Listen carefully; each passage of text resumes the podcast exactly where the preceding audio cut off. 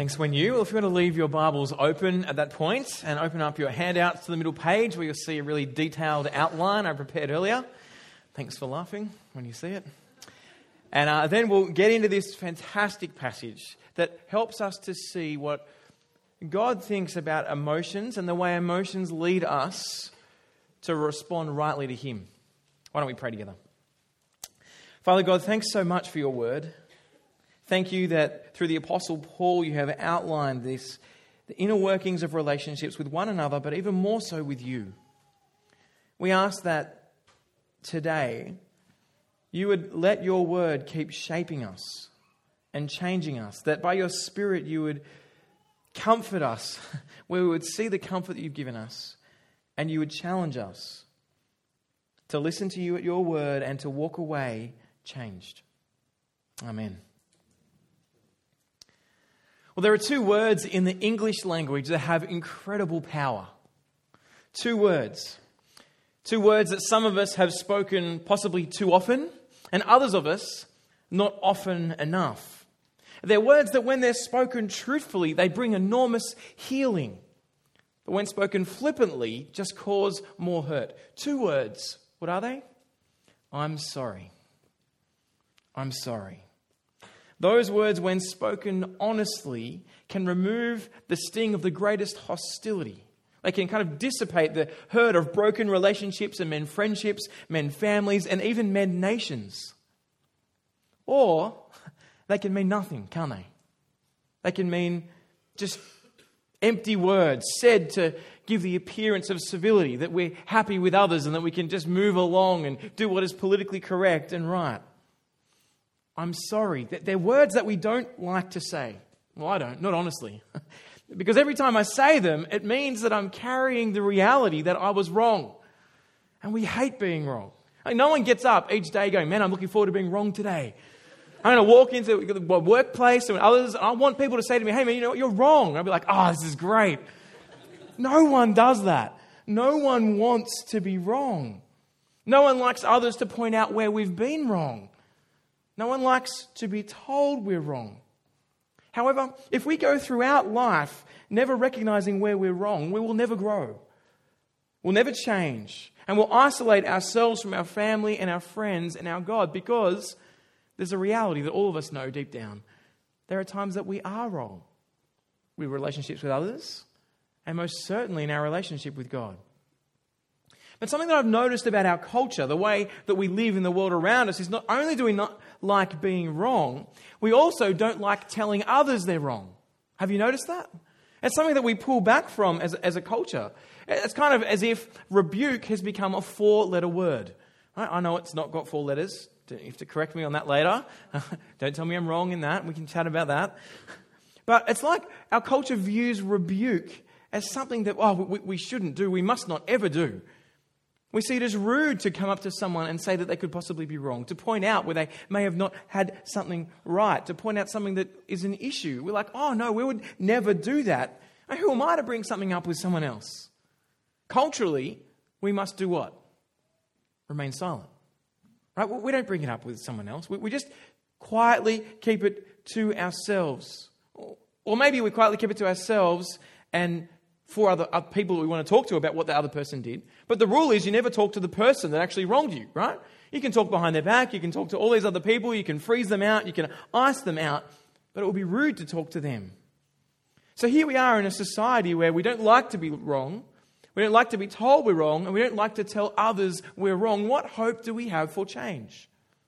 What hope do we have for truth moving forward? Well, as Paul writes this next section of the letter to the Corinthians, we see four things. You might want to write these on your outline. They'll help you fill in the details we go through. Number one, the importance of being sorry. Number two, worldly sorrow versus godly sorrow, and what those two look like. We'll then see number three, how to give a rebuke. And then number four, how to receive a rebuke. So that's kind of where we're going. So hopefully you got them time to kind of put them down roughly throughout the outline. There's one kind of caution I need to give us as we enter into this trajectory. This section of a letter is not really a how to guide on saying sorry. It doesn't give us six steps, six steps to being sorry, But what it provides us with is an, a model, an opportunity to watch and learn how the Apostle Paul dealt with a real situation and the importance of dealing with that situation for the church and for us. So, the thing that we need to understand in the context of this letter as we get to this point was that everything was not okay between Paul and the Corinthian church. It was not okay. They were having all sorts of disagreements with one another. There were disagreements around immorality, around lawsuits, around different views on marriage. There were disagreements on divorce, on the role of women in the church, the use of gifts, the Lord's Supper, even the resurrection. There's lots of disagreements going on between this church that Paul had started, that he'd brought the news of Jesus to. It was riddled with difficulties. Let's have a listen to 1 Corinthians 5, verse 1, the letter that he wrote to them earlier. 1 Corinthians 5 1. It's widely reported that there is sexual immorality among you, and the kind of sexual immorality that is not even tolerated among the Gentiles. A man is living with his father's wife, and you are inflated with pride instead of filled with grief, so that he who has committed this act might be removed from your congregation. Here we see the importance of being sorry. There's an issue. We think it's probably this issue behind 2 Corinthians that he's speaking of in this section, but it may not be. It might be one similar. But there's an issue that's been going on where it's really important for the Corinthian church to recognize they need to say sorry. Paul is saying that the Corinthians were out of line, big time. One of them is living with his stepmother, sleeping with his stepmother. Like, that's wrong. That's, that's not right. And others of the Corinthian church are proud. Look at the freedom we have. Like, we can, we, can, we can sleep with our stepmother because we're free in Christ. This is awesome. They've taken part of the gospel that Paul gave them and applied it wrongly to the realm of relationships, saying we're free from any rules at all. The law has come and we can just, it's now gone because it's fulfilled in Christ. We can do whatever we want. And Paul stands back and says to this church, and you're proud. Ouch, right? They get a rebuke at that point. Notice their response was pride. I don't know if you've noticed this, but often our first response to sin, to rejecting God, is to justify ourselves. It's to end up with a response of pride. Uh, when someone comes to us and brings up an issue that we have, I know for myself, the first thing I want to do is defend myself. I didn't do that. I want to be proud in the way I respond. Pride, to my knowledge, is the biggest sin I struggle with. Whenever God's word points something out, I kind of find myself wanting to justify why I did it, what went on. Whenever someone else points something out, I do the same thing. I want to say, let me show you why I did that. There was a reason. I did it for a logical reason. And I want to kind of justify myself. Because behind me is this great evil called pride, the desire to say, no, I'm right and others aren't. Now, it's been that way since the beginning of the world. Remember the Garden of Eden? Adam God comes to Adam Adam, you've eaten from the tree that I commanded you not to eat. What does he say? She made me do it. The woman you put here with me made me eat the fruit. She gave it to me and I ate. What's he doing? It's not my fault, God. It's hers. Actually, it's yours. Because you gave me this woman. What'd you put her here for? God moves on to Eve. Eve, what is this you have done? She goes, Snake made me do it. And who made the snake? You, God. We do it all the time, it's there from the beginning. There's an exercise that I'd love us to think through as we move through this whole area of being corrected, either by God's word or by others. Whenever someone points something out in me and you, whether they're right or wrong, before we even work out whether they're right or wrong, stop and ask God to keep you from pride. Stop and ask God to say, Lord, help me not to be proud right now, but to listen to what they have to say. Whenever you bring something up with someone else, pray you won't be full of pride as well. And pray they won't either. Pride is behind so much of our sin. But the importance that we need to see here in this section is the importance of being sorry. The Corinthians responded with pride rather than a grief at the wrong that was being done. Did you see that in that verse? The result of the wrong response is here in verse 5. It's hell. Look, 1 Corinthians 5 5. Turn that one over to Satan for the destruction of the flesh, so that his spirit might be saved in the day of the Lord. allow your grief at this sin that has gone on to get you to rightly respond to this person and hand him over so he might see the realities of what he's done and be saved rather than just continue in his prideful way and end up in hell on the day of the Lord. No, we want to see him saved. So point it out. There's an importance of saying sorry and recognizing what he has done. Saying sorry not only has dramatic effects between humans, but dramatic effects between us and God. To reject God is to pretend to be God. Don't know if you've noticed that. If you say, Look, I don't think God is God, then what you are doing is you are taking the place of the ultimate ruler in the world. You're calling the shots in your life, and God won't let that lie go on forever. It's incredibly offensive to God to ignore Him, to disregard Him, and to rebel against Him. And if you haven't seen that, if you've been coming along and you've been checking out the things of God, and you haven't seen that the reality of our rebellion against God is us acting like God, pretending to be God, and perhaps it's because we're guilty of the same thing. Because we're actually placing ourselves as God, and so we don't see it as a problem to do whatever we like. I hope you can see that. All of us have done it. It's been our normal mode of operating since we are all children of Adam. But by God's work in us, by His Spirit and His Word, he allows us to come out of that and see the dramatic need to restore relationship between us and God and to do it properly. Look at the outcome of sorrow shown rightly. 2 Corinthians 7, verse 10.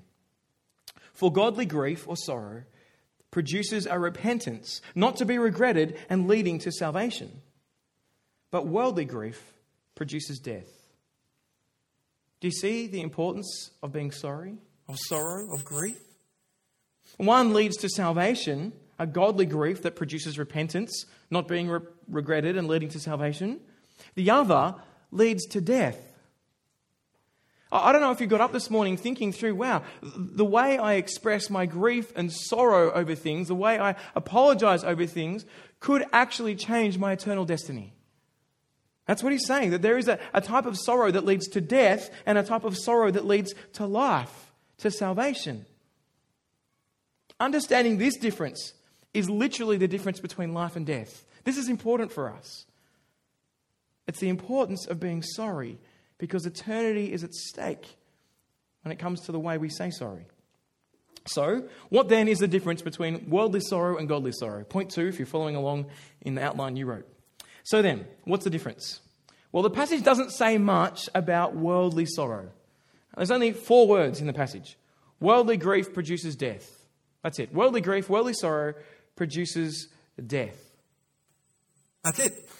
That's all we kind of have. What is it? Well, it produces death. That's what we know. But we learn more about this worldly sorrow and grief from its contrast to godly sorrow. Worldly grief produces death, whereas godly grief leads to repentance. So, in other words, worldly grief does not produce repentance. Now, what is repentance? Repentance is an idea of that we're going in one direction, trusting in ourselves, thinking I'm the king of the world, that I can set the, the, the kind of the goals, doing whatever I want. And then repentance is literally, it means to do a U turn, to, to turn around, to, to stop going the way I was going and start going a different direction.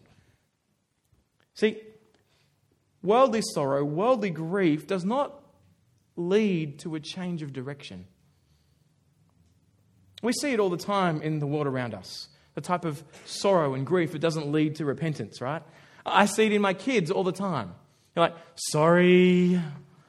Like, you go, why did you do that? I don't know, because I was hungry.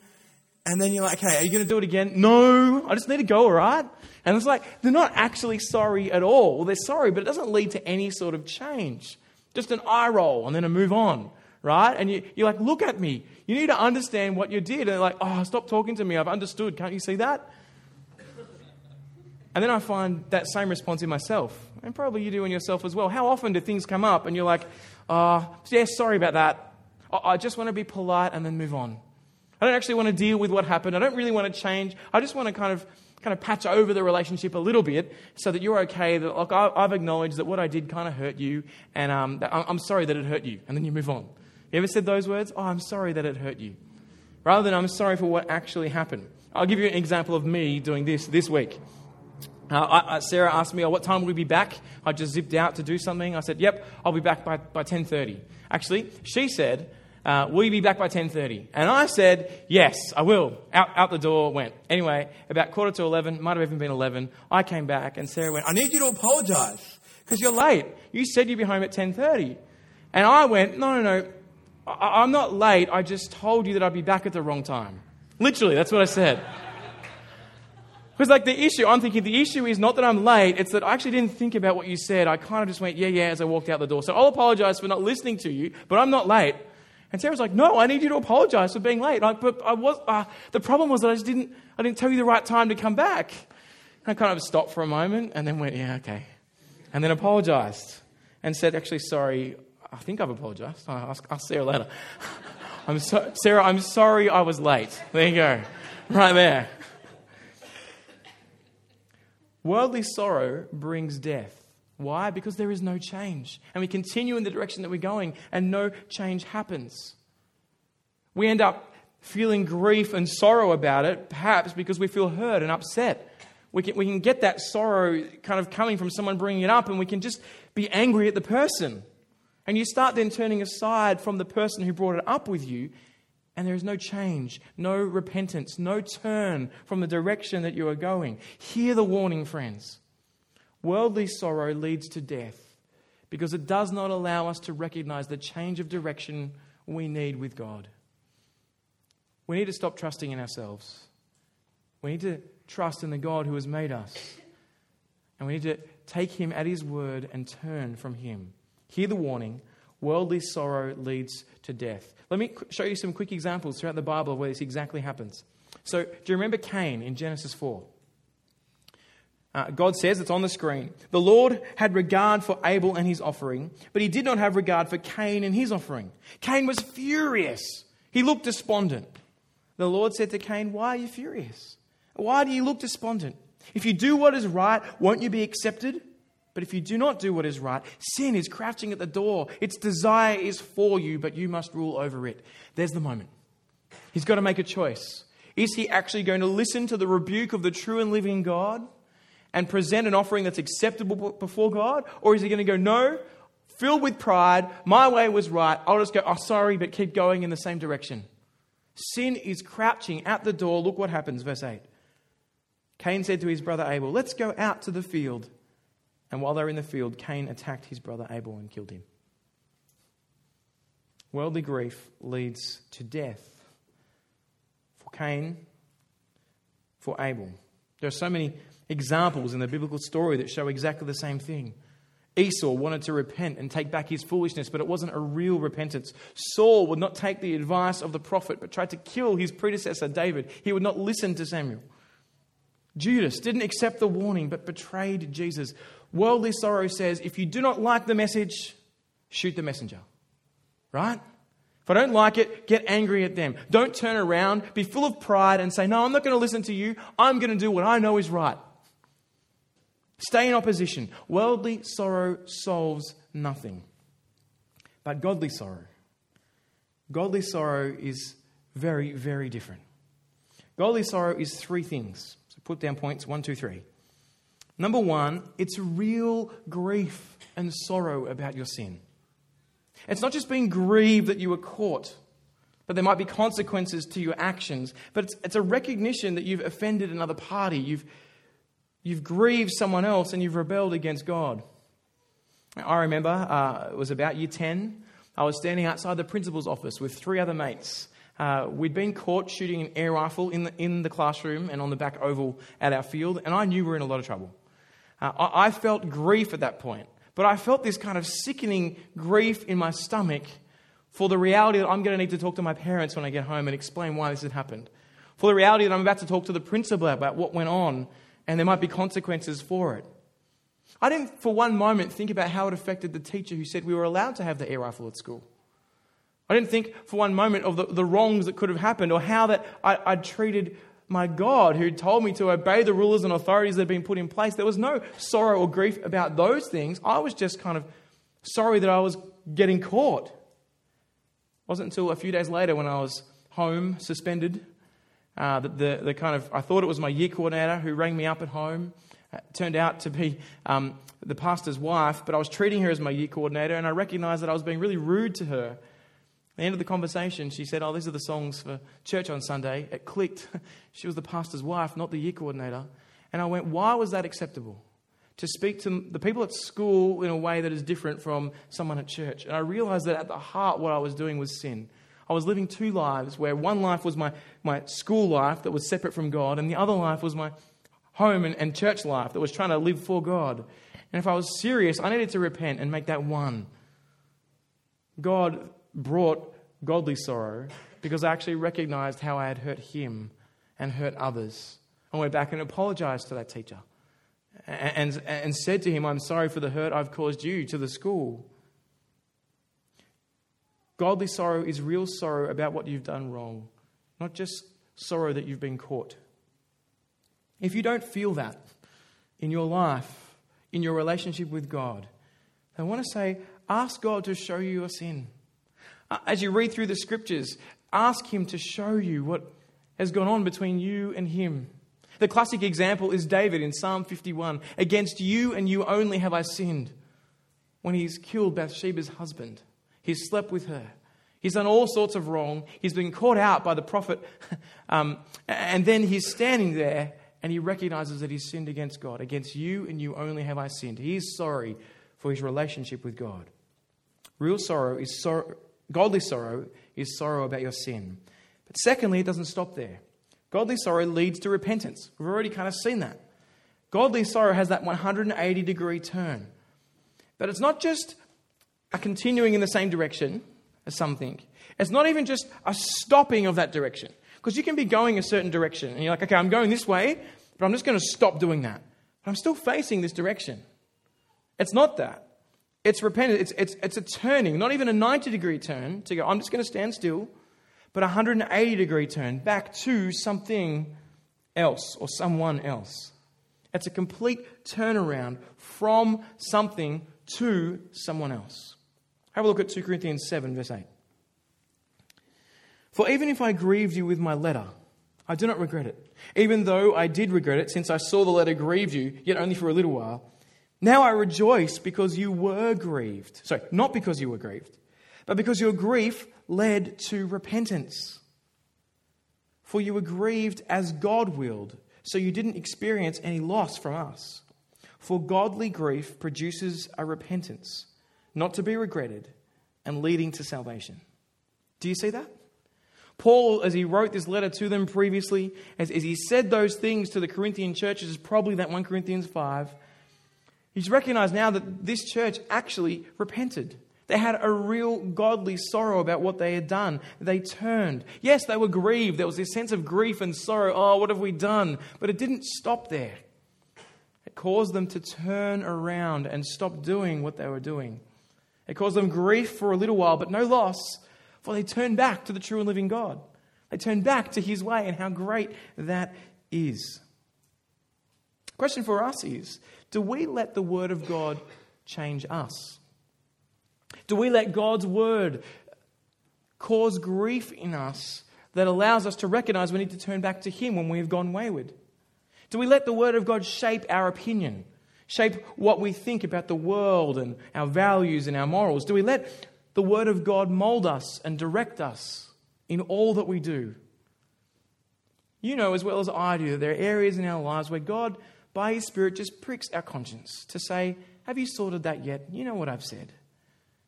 My question for us is Will you let sorrow for sin turn you back to repentance through the Word of God and the work of God done by His Spirit? Or will you reject Him? Will you push Him away? Godly sorrow leads to repentance.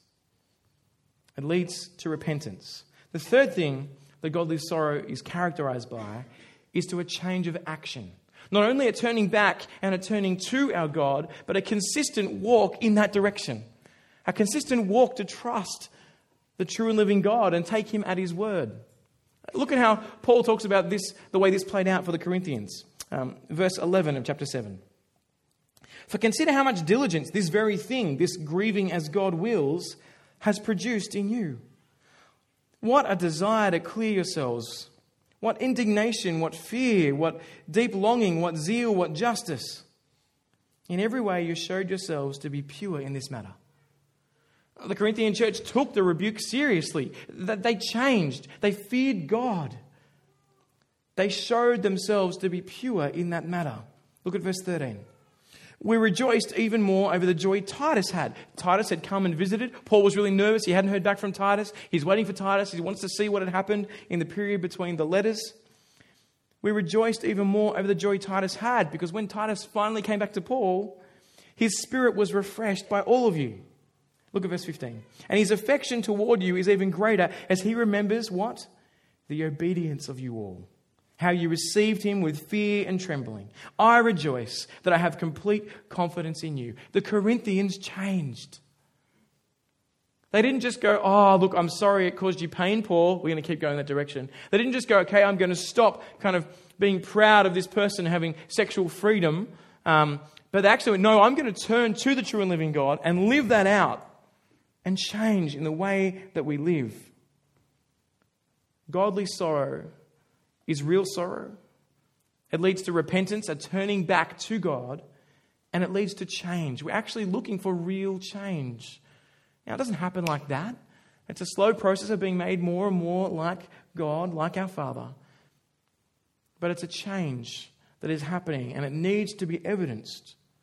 They did not continue on the same course.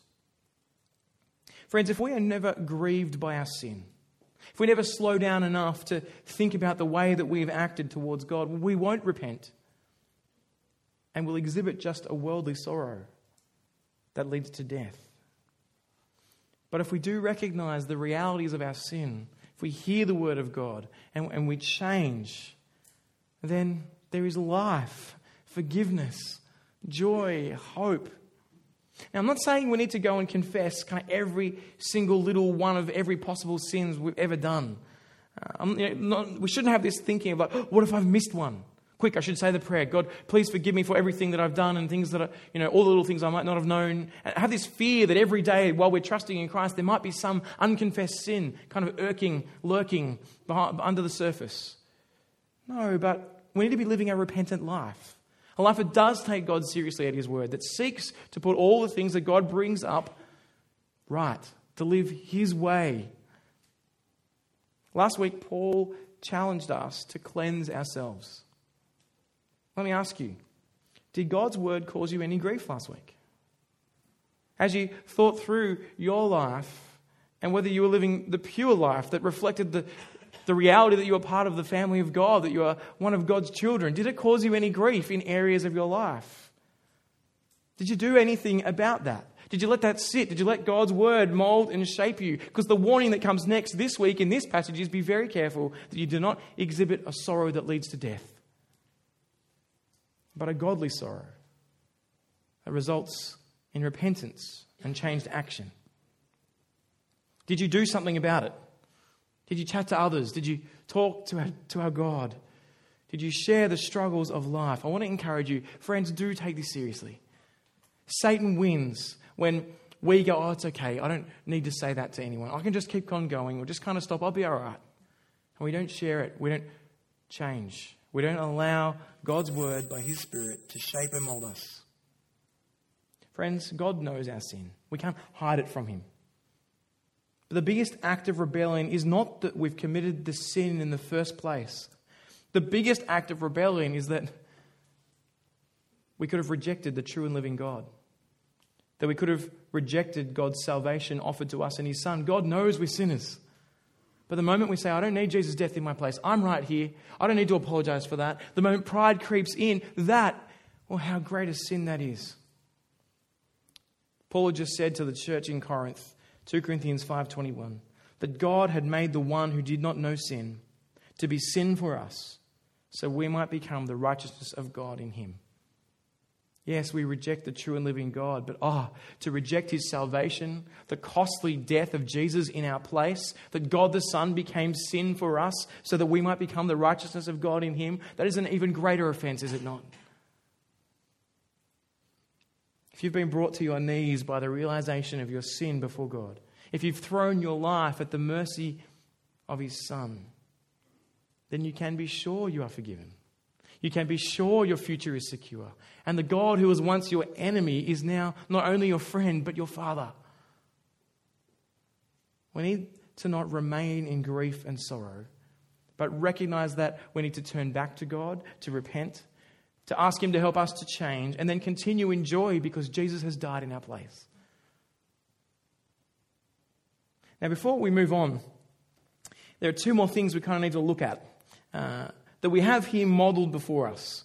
The first one so, how do we rebuke, given that Paul does it here?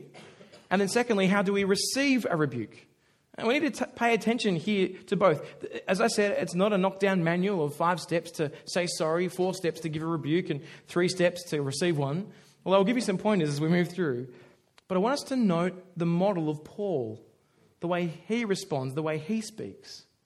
See, the first thing we see in how to give a rebuke is that Paul can have great pride in the Corinthians. He can speak positively, they have every spiritual blessing, he says in his first letter to them.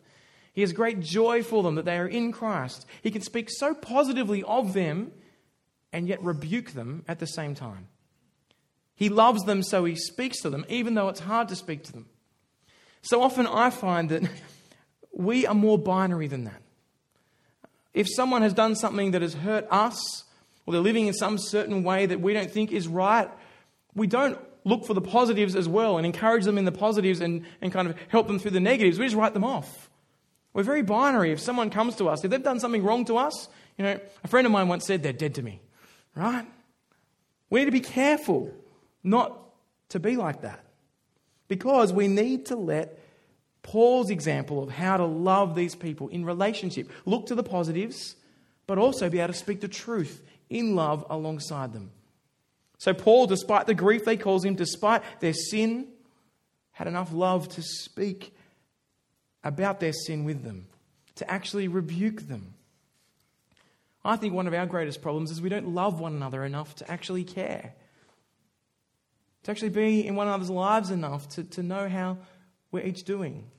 That's not saying you need to be in the lives of everyone in church, but at least some. Does someone know what you're struggling with? Do you share the struggles of your life with others?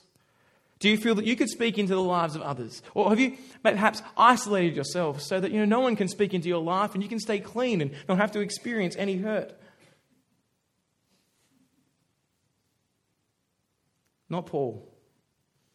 He cares deeply for this church. He loves them. He's anxious for them. You see, I'm talking like a madman at points. He's, he's caring for this church because they need him and he needs them.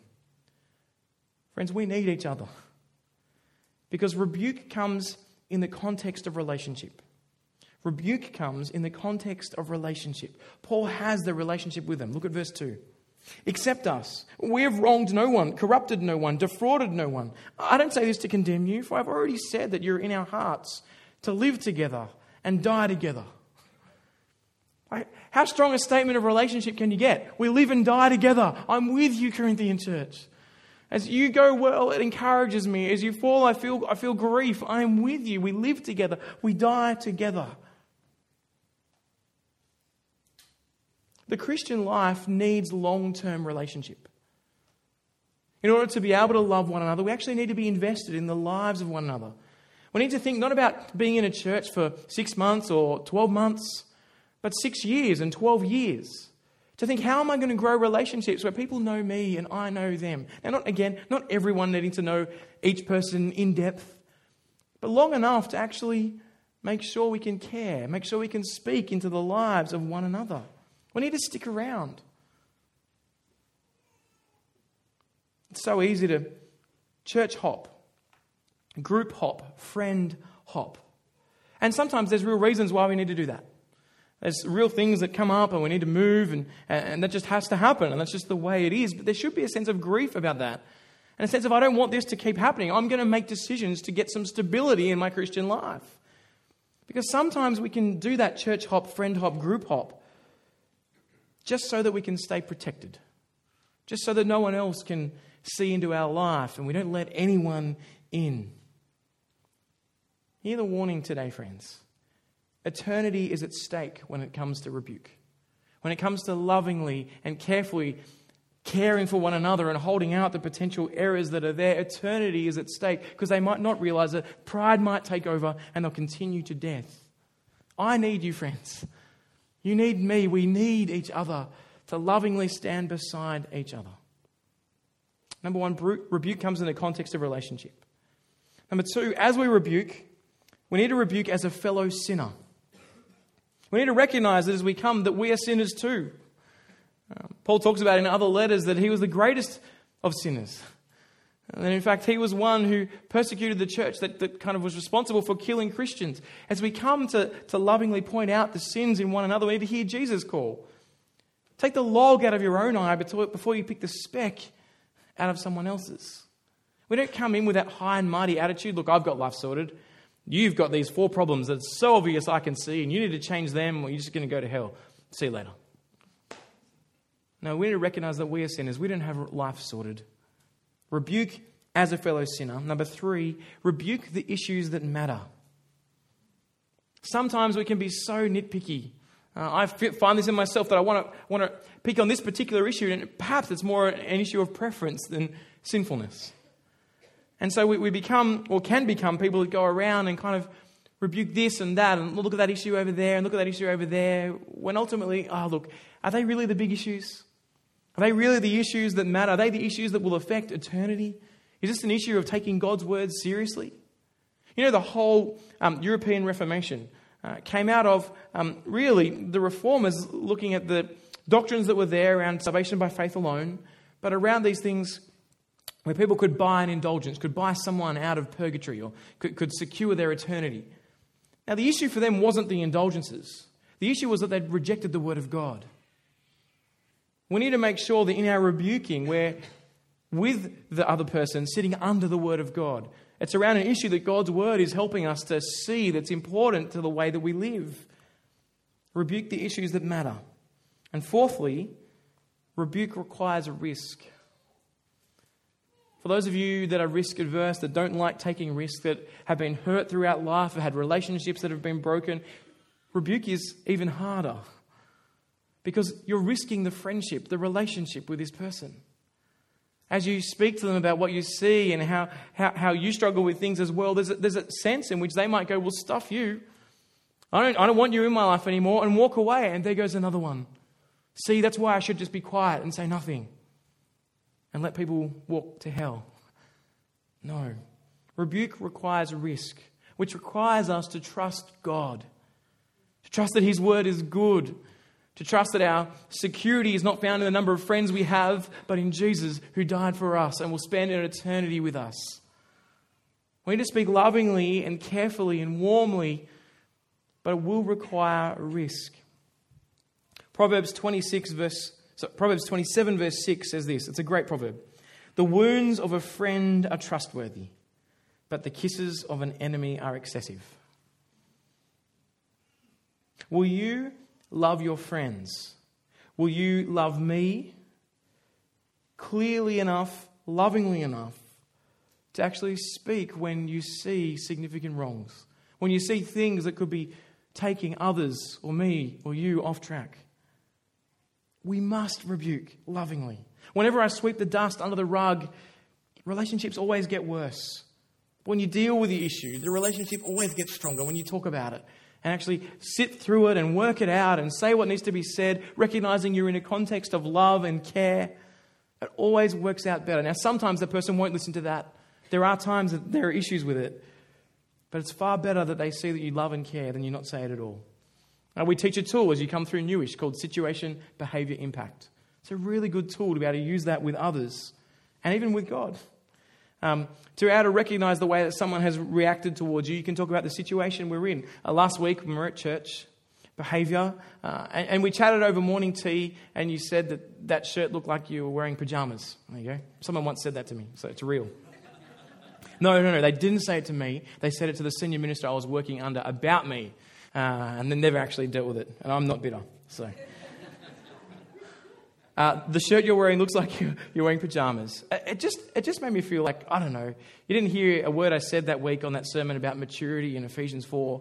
It, it, just felt like you just cared about what I was wearing and what that looked like. And I know you probably didn't mean it, but I wanted to bring it up and just I think I was really hurt by that. And just as a mature response situation, behavior, impact. It's helpful. So, that's how to give a rebuke. Let's move on to how to receive it quickly. Corinthians provides this model, I think, of how to receive feedback. And you see the Corinthian church doing that, receiving the rebuke in an honest way. That they actually hear Paul's words and change. And Titus reports that back. They changed, they listened. Now, there was still more to work on with them, so Paul has to write back to them again, and there's some issues that are still there. But they listened to him. Step number one in receiving a rebuke listen. Listen. Don't defend. Don't let pride creep in. Pride is at the heart of a defense. The Corinthian church were filled with sorrow about what went on. The grief they received came from God, not Paul. It wasn't just that they'd wronged Paul or said something bad to Paul, but they realized they were acting inappropriately towards the true and living God. Listen. Secondly, look for the truth in what that person is saying. As someone brings stuff to you and talks about how um, there might be an issue in the way that you're living or dressing, maybe there was some truth in my shirt did look like I was in pajamas. maybe that day I actually need to think through the way I dressed appropriately and it caused some offense in that congregation at that time. Very rarely have anyone ever brought me an issue that was totally 100% wrong. Usually there's some bit of truth in there that I need to own as well. There's something that they've picked up on. They might not have got it right, and I can kind of outsmart them with a technicality and move on and pridefully just keep walking the way I was going. Never, I think, can I think of a time that someone was 100% untrue, 100% false. We need to ask what, what truth is in this? As God's word comes to me and, and, says, you know, are you actually living a pure life? Do I go, no, I'm living a pure life. Sweet, all sorted there. Let's not dwell on that anymore. Or do I go, actually, God, are you by your Spirit right now prompting me to search my life and go, is there anywhere that I've really got unconfessed sin? Is there some ways that I'm living that I actually need to repent, or uh, relationships I need to restore, things that I need to own? Are you looking where you can learn from God's word and learn from what others are saying around God's word, looking for the truth in it and not seeing the rebuke as, as harm, but for your good? Do you see how the Corinthian church took it? They didn't regret the grief they went through. They saw that it ended in their salvation, in good. They went, actually, this rebuke, even though it caused grief, is good because I'll be spending eternity with Jesus. Because of this, they've helped me to correct. Paul's helped me to see the truth. When someone comes to you, they're not generally coming to you to hassle you and hate on you. They come in because they, they love you and they care for you and they want to see you standing firm in Jesus to the end, even if they don't sound like it. Don't attribute motive to them. Don't say, oh, you hate me, so you're bringing this stuff up. Actually, listen. Look for the truth. Number, number three, don't have regrets. with, worldly, with godly sorrow, there are no regrets. As the rebuke comes, there's just thankfulness. Thankfulness that God has showed you that you need to turn back to Him. If you find yourself constantly coming back to something, some sin that you've dealt with, that you've confessed, that you've tried to put right, and that you've been walking away from and not and kind of falling back into, then recognize that's probably Satan just trying to make you doubt your salvation. Say to him, shut up, get lost. This has been dealt with. I've dealt with this with God, this is sorted. I, have righted this wrong, it's dealt with. Jesus has paid it all. For those of us with consciences that are kind of oh, you're like, oh, I feel like I keep falling in these areas. Remember, it's been paid for at the cross, and you can move forward, not having to sit and think by somehow being sorry for all of your life, by experiencing grief for all of your life, that God is more pleased with you. No, it's to respond with no regrets and say, I'm glad God showed me through this person or through His word that this was how it is. I'm glad God took me through the ringer and took me, uh, uh, you know, 10 rounds in the ring. So now, through all the stupid mistakes I did, this has been pointed out. So now I'm made more like Christ. I am glad that God has done that. No regrets. No regrets. Well, it's my hope today as we've seen the refreshing nature of repentance, of godly sorrow that leads to repentance, that leads to salvation. That when people turn from sin, when we listen to the word of God, it, it it has that refreshing effect in us, like it did for Paul in the Corinthian church. When people do turn from sin, when we do listen to the word of God, it is so refreshing, isn't it? Not like pretending I've got life together. we all know we don't. But going, oh, God has pointed out the reality of where we're at, where I'm at, and helped me to come back to Him. We so often think that the impressive Christian is the one who has life all together, who seemingly never sins. They've always got the right answers, the right words, and everything just fits together so neatly. And you're like, that's what it should be like. Friends, that's a lie.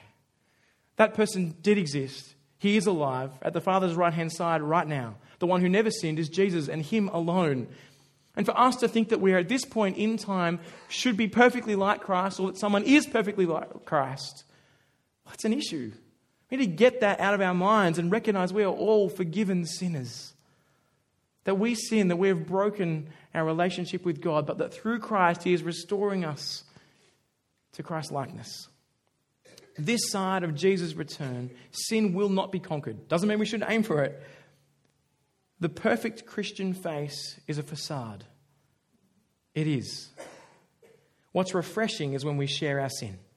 When we set our minds on the salvation that our Savior has given us and we run in dependence toward Jesus with a sorrow that results in change and repentance, walking alongside one another with the Word open, praying that God will shape and mold one another to be more like Jesus, saying sorry where we need to. What a joy that is. Friends, it's my great joy to say, I think that's what we see here at EV. I see lots of that of people, of you guys sharing honestly with one another. In connect groups, I hear of stories where people actually have the hard words with people. I hear people come up to me and go, Oh, I, had to, I got SBI the other day. Someone came up to me and said situation, behavior, impact, but it was great. We talked it through. And like, that's great, isn't it? That's a church that gets the gospel, that gets that God has dealt with our sin in Christ. And we're not trying to hide our sin, we're trying to say, Look, it's forgiven. So, friends, as we come to this passage today, let's pretend, let's not pretend to be people who never sin. Let's continue to be ones who confess our sin to God and to others, who walk alongside one another, deeply caring, building relationships, making every effort not to sin, and live out the joy, the refreshing joy that our sin is paid for in Christ. And because of that, we will live forever with our God and one another. Let's pray. Father God, today we confess that so often we think that we have life sorted. We don't want people to comment on our life. We don't want your word to shape or mold us because we like the way that we are going. But Lord, we know deep down that we need your word. We need one another to point out where we stumble, to stand alongside one another, and to recognize the forgiveness we have in your Son. This day we ask that you would help us to be people that seek a godly sorrow that leads to repentance and salvation. We ask you would show us areas we need to continually change and not be afraid, but to let you mold and shape us. We ask you carry us through the grief of our own sin, the grief of others' sin towards us, and have no regrets, but recognize that you are shaping us into the likeness of your Son through them. We ask you to give us the boldness and the courage to love others, to stay and build relationships when it's easier to move, to speak the truth in love, to know people well enough to be able to comment on, on them caringly and lovingly, and for them to be able to comment on our life caringly and lovingly. And we ask you to help us to be people who can receive rebuke from your word, from one another through your word, in a way that brings joy and excitement and change. Lord, we long that you would shape us to be more and more like your Son, as forgiven sinners, longing for the day Jesus comes back and sin is finally dealt with. It's in his name we pray. Amen.